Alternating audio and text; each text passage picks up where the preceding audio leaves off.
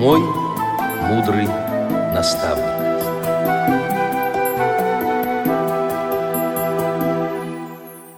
Здравствуйте, уважаемые радиослушатели! С вами ведущая Центыма Бойко и звукорежиссер Дарья Ефремова.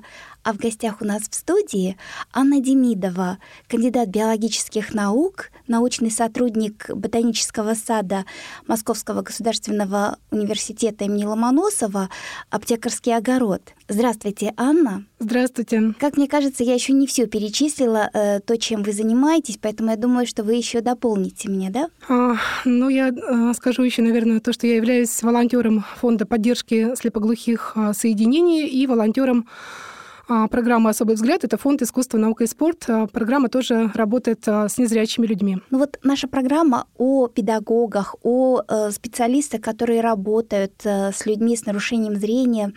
И, э, конечно, нам бы хотелось узнать, почему именно вы стали работать именно с этой категории людей? Этот вопрос э, мне часто задают, и я часто на него отвечаю и в своих публикациях, и в выступлениях. Ну, наверное, потому что этот вопрос меня интересовал очень давно, и вопрос э, слепоглухих людей, вопрос незрячих людей, их обучения их а, жизни, разных а, аспектов жизни, и поэтому я этим занимаюсь. Мне это просто интересно. А когда вы впервые столкнулись с человеком, который не видит и не слышит, или то и другое вместе? А, со слепоглухим человеком я столкнулась впервые, пожалуй, работая уже у нас в саду. Это была Ирина Поволоцкая. Я тогда с ней еще не была лично знакома. Она пришла со своей сопровождающей. Они ходили по нашему саду и изучали растения. Тогда я к ней подошла, мы уже а, какие-то растения посмотрели вместе, и с тех пор мы с ней уже общаемся, дружим. Ну и потом, а, когда я закончила курсы по социальному сопровождению слепоглухих людей, я стала, конечно, общаться и работать а, с ними намного больше. А вот на курсы вас привела Ирина, да? Нет, а курсы я нашла совершенно случайно. Мне было интересно побольше узнать про людей незрячих. А, я пошла на курсы, а курсы были посвящены сопровождению слепоглухих людей. Конечно, там вся информация была в основном про слепоглухих людей. Ну, таким образом я узнала и слепоглухих людей тоже. Угу. А вы сама по специальности биолог, да? Расскажите, пожалуйста, о своем основном образовании и о своей научной работе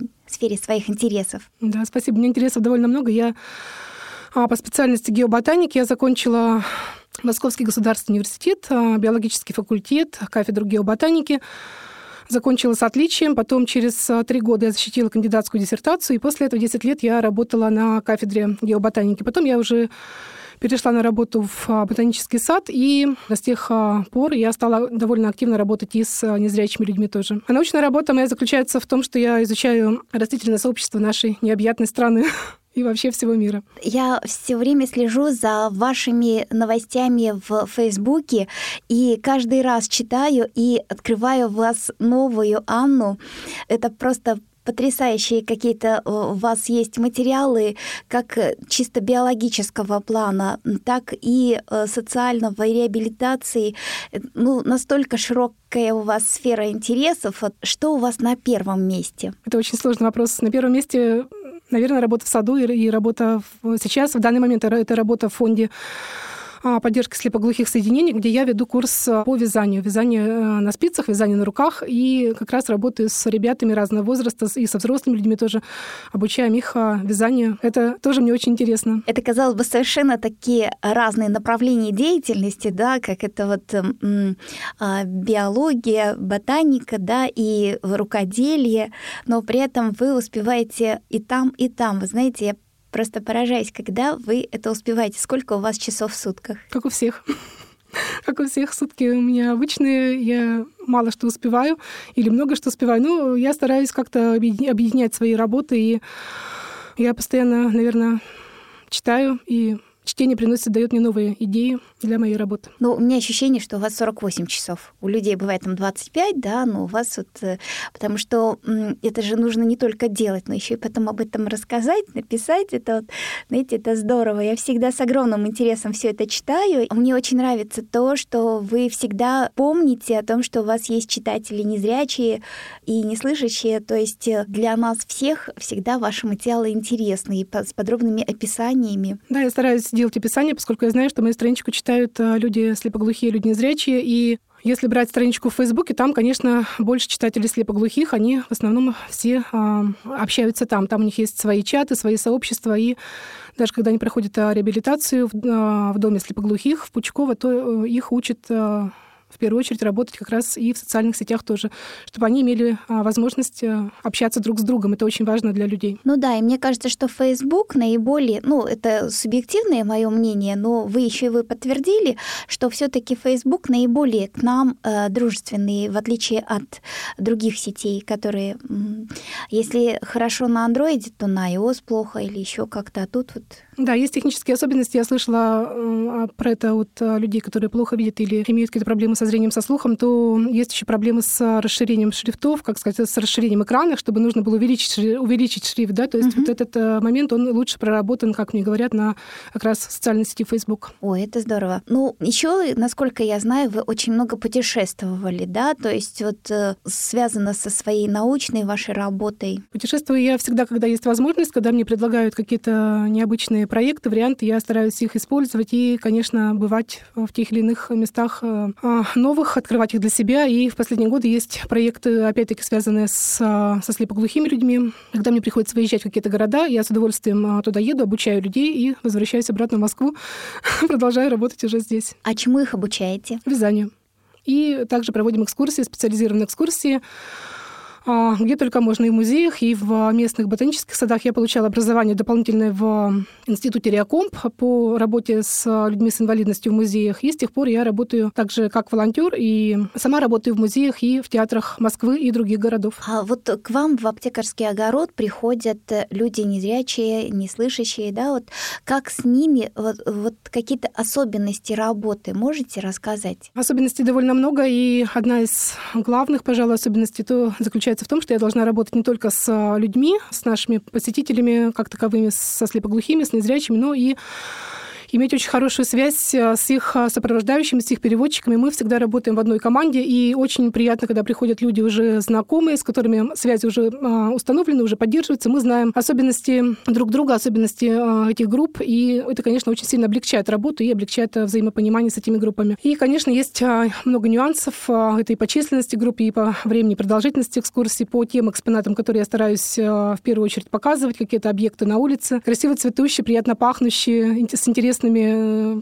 листьями, да, с интересными стволами, там деревья, допустим, то, конечно, мы стараемся все это учитывать. И э, в последние годы у нас есть э, экспозиция, которая называется «Сенсорный сад», сад пяти чувств. Там тоже мы проводим экскурсии. Там очень интересный набор растений, пряно-ароматических, опять-таки с интересными листочками, с интересными запахами. И тоже мы стараемся их показывать людям. В этом году я проводила такой довольно большой опрос среди своих знакомых, как раз ботанический, связанный с тем, как они эти растения воспринимают, какие они растения знают, и результаты довольно интересны. Скоро я надеюсь, что я их а, обработаю и опубликую. Ой, я не совсем опоздала, значит, потому что у меня до сих пор наполовину заполнена эта анкета лежит. И я каждый раз натыкаюсь на нее, и вот такой укор совести каждый раз.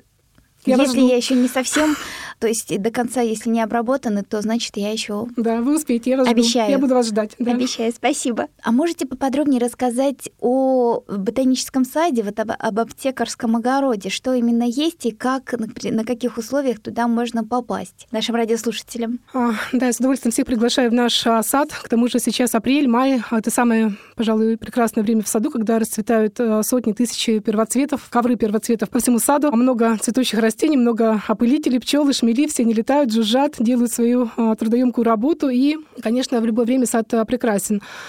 А, группа у нас формируется, и приезжают школьники, приезжают из центров социального обеспечения, из детских домов самые разные категории посетителей, и э, мы стараемся их принимать либо на льготной основе, либо на, э, по традиционным путевкам. Но чаще это бывает письма от организаций, и тогда мы эти группы принимаем уже и проводим, проводим экскурсии. И, конечно, сад э, открыт в любое время, в любое, в любое, в любое время года, в любое время, практически в любое время суток, потому что есть дни, когда сад работает э, до полуночи. И в прошлом году мы записывали большую программу на радио Камерата, как раз я рассказывала про наш сад, проводила такую виртуальную экскурсию по нашему саду, и там я два часа рассказывала про экскурсии, отвечала на вопросы слушателей, и я всегда готова про это рассказывать сколько, сколько угодно. Да, хоть в социальных сетях, хоть э, в личной переписке, хоть э, на радио, где угодно, потому что я очень люблю сад и свою работу. А какие особенно, вот как вам кажется, такие такие экзотические растения, которые особенно интересуют вот ваших посетителей? Знаете, это никогда нельзя предсказать, какие растения будут интересны. Один раз меня спросили, есть ли в вашем саду математика, и она вроде бы есть.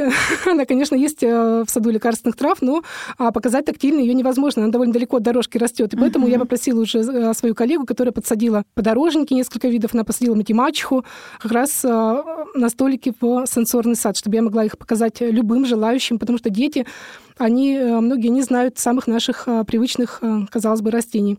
Uh-huh. Поэтому какие-то растения, которые э, люди хотят увидеть, э, но они не, так или иначе недоступны в нашем саду. Мы стараемся их высаживать э, в сад сенсорный, чтобы они могли их руками тактильно То есть посмотреть. Доступных, доступных для нас местах, да, да, да получается? Чтобы, потому что они доступны будут уже тогда и для тактильного осмотра, и для зрительного, и для вкусового, тактильного. Mm-hmm. Самым, самым разным способом человек может это растение изучить. Особенно это касается детей. А есть опасность для растений как-то повредить их, или все таки нас не так уж много, поэтому, в общем, растения растения выдерживают наши нашествия? Да, ну, а, что касается оранжереи, это все-таки сад, а, это живой музей, где у нас а, собраны научные коллекции, и осмотр в оранжереях возможен только с экскурсоводом, никак иначе. А самостоятельно люди могут посмотреть тактильный сад. Пожалуйста, он будет доступен с апреля по сентябрь, и любой желающий может прийти и посмотреть те растения, которые там представлены. Там довольно большой набор довольно интересных растений. Ну, я приходила к вам, когда еще не была знакома с вами, просто э, мы с э, друзьями ходили и изучали то, что там действительно сказано, что можно трогать, да? Да, можно и нужно это, трогать. Это пряности, да, там да, это да. еще что-то. Я впервые там попробовала, что такое тархун, и была удивлена, что это, оказывается, просто обыкновенная трава. Тархун, да, тархун у нас есть, и тоже его довольно с, с интересом всегда люди изучают. А потом я еще услышала, что трава тархун — это самые первые э, противоядия против коронавируса. Против коронавируса, да, действительно, многие травы помогают от коронавируса, и я общалась с коллегами из Первого медицинского института, там тоже есть э, свой сад,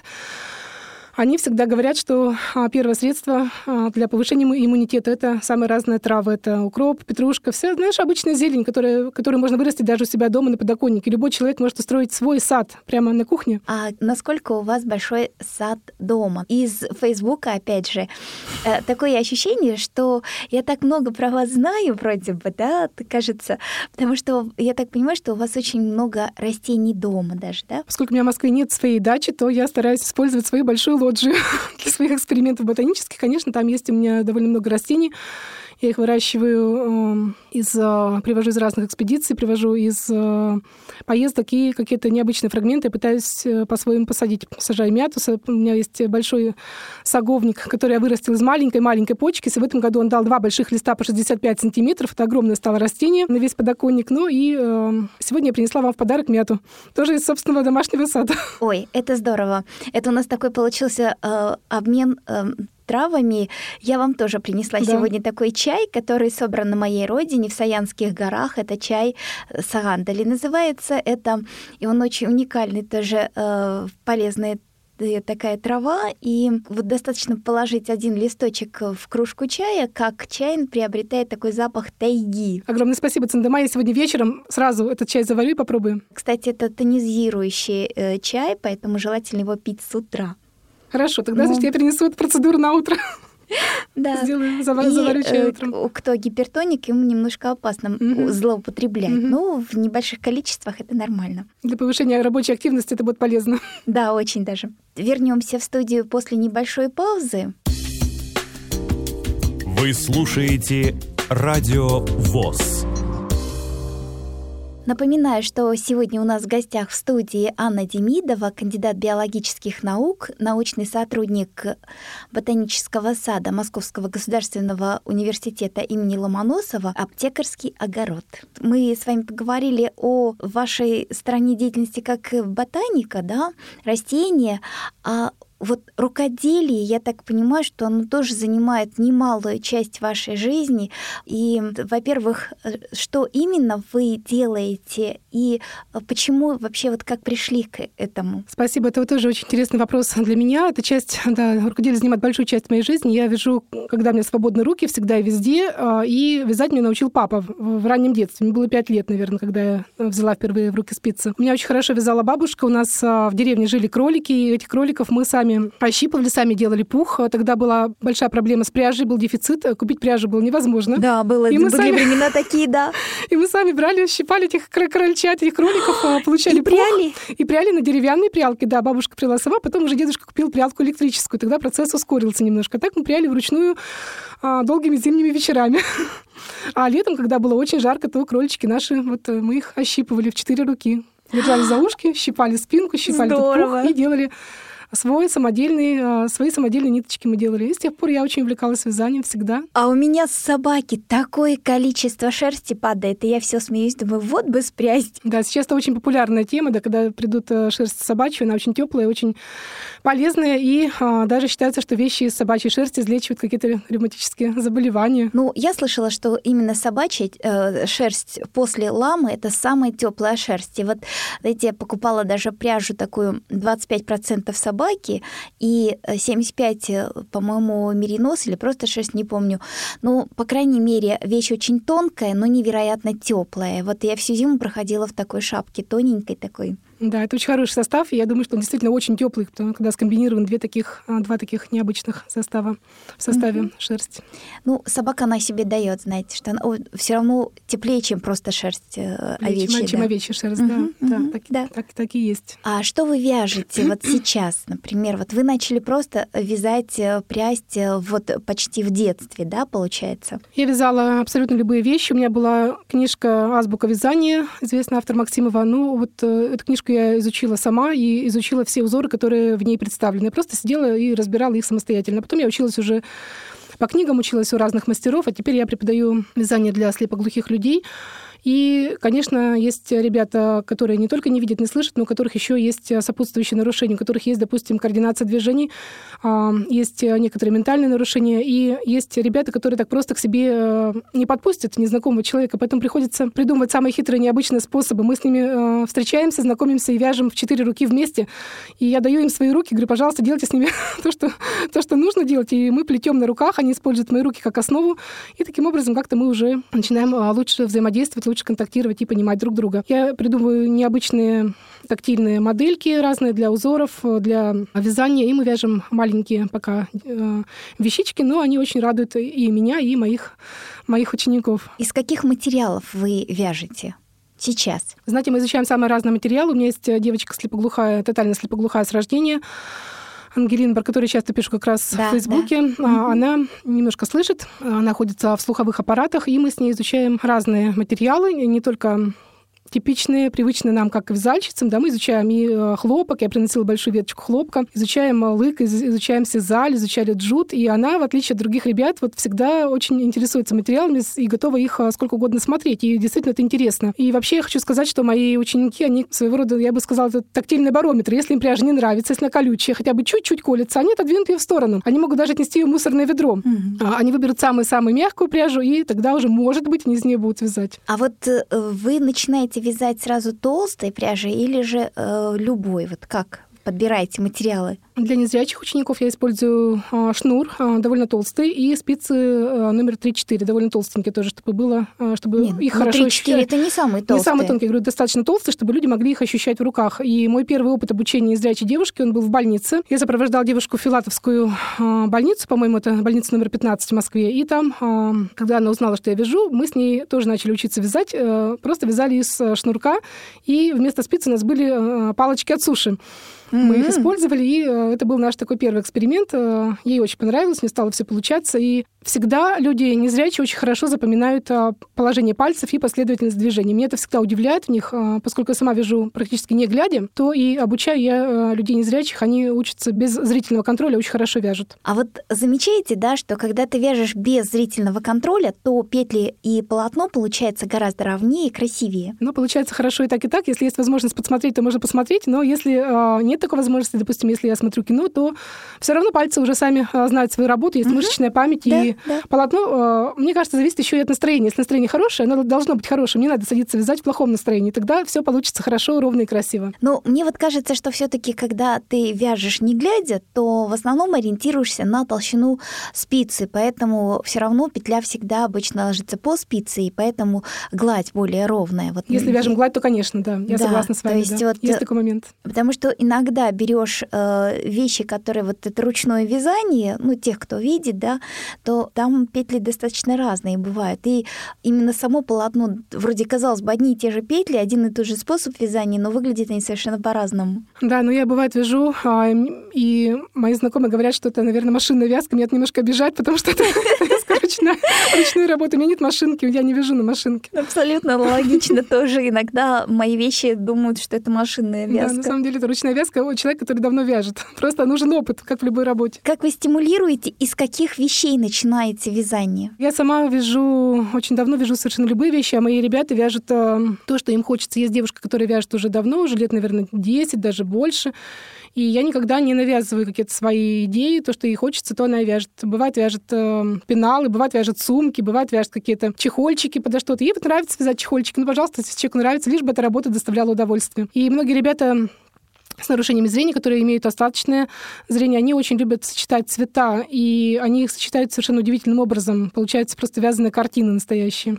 здорово. Я просто наблюдаю за ними, как они их а, используют. И мы раскладываем на стол разные разной пряжи, даже разные фактуры, может быть, разной плотности, разного цвета. И я смотрю уже со стороны, как э, ребята сами подбирают те или иные ниточки, берут по своему желанию. А как вы передаете описание предметов? И это по Брайлю, это какие-то схемы тактильные, рельефные рисуете или что? Я использую абсолютно все методы, потому что нет а, людей с одинаковым зрением. Слепоглухие люди тоже все абсолютно разные. И для каждого человека готовлю разные задания, разные использую методики, разные способы. И более того, я готовлю по два, по три задания, занятия на выбор, чтобы у человека был выбор. То есть вообще у вас индивидуальный подход, да, абсолютно, а подход абсолютно каждому. индивидуальный каждому ученику, и я стараюсь использовать, конечно же, самые разные модели. Я их делаю сама. Из а, подручных материалов, допустим, я делаю схемы просто из кнопок на пробковой доске. Это хорошо работает. Или из детской мозаики. Это тоже а, в некоторых случаях бывает полезно и удобно для моих учеников. Схемы мы распечатаем либо в укрупненном а, масштабе, либо делаем распечатки по Брайлю, что реже, потому что чаще мы вяжем, конечно, из рук в руки. Я передаю эти навыки, и какие-то вещи мы просто обсуждаем уже либо вслух, либо в печатном виде. А, кстати, очень интересная идея. Спасибо большое. Я думаю, что нашим радиослушателям тоже будет интересно. Вот эти кнопки, пробковая доска, это все здорово. Ну, мы вот, например, э, в Улан-Удэ когда-то тоже вот у нас проект был по созданию рельефных картин. Ну, то есть у нас аппарат, который распечатывает рельефные картинки. Вот мы э, брали обыкновенную схему, которая, предположим, угу. 5 на 10, там какая-нибудь, да, увеличивали ее до э, размера чуть, чуть ли не на всю страницу А4 и распечатывали уже в рельефном виде, конечно, это лучше все-таки э, понимают эти схемы те, кто когда-то видел, ну и, в принципе, кое-что можно было передать, особенно рисунки вот крючком э, вязать, да, тоже такие mm-hmm. вот, э, где без накидов, а где вот, э, ну, то есть вот такой рисунок розы, там птицы, лебеди, помню, вот такие картины мы распечатывали, и нашим рукодельницам это все нравилось очень. Да, тактильные схемы, они, несомненно, всегда очень полезны для тех, э, кто не видит и конечно, тактильно пальчиками все эти картины а, хорошо прочитываются. Но сейчас а, я хочу сказать, что есть еще такая специальная пряжа, с которой мы вяжем. Пряжа с уже заданными петельками. Может быть, вы знаете, эта пряжа очень толстая. Рах на лейзе, там и другие варианты. Нет, вот, кстати, я не знаю такой. толстая пряжа, толстая пряжа из микрофибры, которая уже на протяжении всей нити, там уже заданы петельки, они уже сформированы. Тогда мы можем взять отрезок этой нити, положить на стол и просто вручную петля в петлю вставлять и вязать изделия, которые нам нужны. Это часто вяжут так пледы, подушки, наволочки. И это абсолютно всем доступно, даже людям тотально слепоглухим. И дети тоже очень легко и быстро осваивают этот способ. Да, очень долго, много мы можем, наверное, на эту тему говорить, тем более, что мы обе рукодельницы. Кстати, вот у меня тоже был такой момент, например, на спицах я училась вязать тоже где-то в классе шестом, наверное, в пятом или шестом, а потом э, еще плетение макраме. И как-то у меня было начало неудачное, И я забросила где-то в классе пятом, а потом в восьмом классе к нам пришла воспитательница новая в школу и предложила попробовать все макраме. Я уже на горьком прошлом опыте уже категорически даже отказалась плести, не подходила. И вдруг мы наедине остались с этой воспитательницей, но мне говорит, ну ты все-таки попробуй, ты подойди. Ну, я-то, ну, это подростковый возраст, вредная такая была. Да, говорю, я не буду, у меня не получается. Она терпеливо, терпеливо так, ну все таки попробуй. И вы знаете, я попробовала, и у меня получилось, а потом в итоге все девчонки попробовали, их как-то не, не особо не затянуло. А я единственная из той группы осталась, которая вот настолько серьезно увлеклась, и потом у меня так много было заказов у учителей, и для школы очень много сувениров, и для друзей плела, и потом уже с младшими классами работала. И вот это так э, увлекало, и как-то я потом все это забросила уже, то дети, то учеба и все. И вот буквально месяца два назад мне племянница говорит, а помните, вы мне ключницу когда-то плели? Вот э, можете мне сделать еще такую? И вот я вспомнила, и под рукой пряжа была остатки от кофты, которую я ей связала. И вот я сделала такую ключницу, и мне, мне так это понравилось, особенно так, как ложится эта нитка. Я вам даже сейчас вот э, прямо покажу, наверное, да, радиослушатели Хорошо, тоже. Да, я с удовольствием да, посмотрю. Вот она. Ух ты, какая милая да. штучка. Вот. И вот такая сеточка, получается, ключи внутри. А как красный колокольчик. Да, как будто красный да, колокольчик. Да. Очень, вот. очень симпатично. И вот, Спасибо. вот такие О, вот, еще одна. И вот такие вот вещи я стала сейчас делать. И... Отлично. И... Очень классные вещи, да, прямо замечательные. С кисточками по краям. Крас... Да, спасибо большое. Время нашей передачи неумолимо утекает. Я надеюсь, что это все таки встреча у нас будет не последняя. Мы обязательно найдем повод какой-то пригласить вас еще и поговорить и о ботаническом саде, и о рукоделии. Я думаю, что еще есть темы и есть о чем говорить. Ваши пожелания нашим радиослушателям. Во-первых, я хочу поблагодарить вас а, за внимание, да, за приглашение сюда и Пожелаю вам счастливой, красивой, яркой, цветной весны. Сейчас э, замечательная погода, и постепенно все растения будут распускаться. И, конечно, я всегда жду всех вас в ботаническом саду. Спасибо Будьте большое. здоровы и счастливы. Спасибо, да. Мы еще Анну, как я уже сказала, можем увидеть э, в театрах наших в качестве волонтера, который раздает нам как раз ту аппаратуру, с помощью которой мы слушаем тифлокомментарии. Правильно я говорю? Да, да. да. Я надеюсь, что сейчас э, постепенно театры будут э, приходить к прежнему режиму, да, мы будем уже приглашать как можно больше посетителей а, в театры на спектакли с тифлокомментированием, конечно. Еще раз огромное спасибо за интересную беседу. Напомню радиослушателям, что сегодня в студии работали ведущая Циндыма Бойко и звукорежиссер Дарья Ефремова. А в гостях у нас в студии Анна Демидова, кандидат биологических наук, научный сотрудник ботанического сада МГУ имени Ломоносова, аптекарский огород. Всего доброго, до новых встреч. До свидания.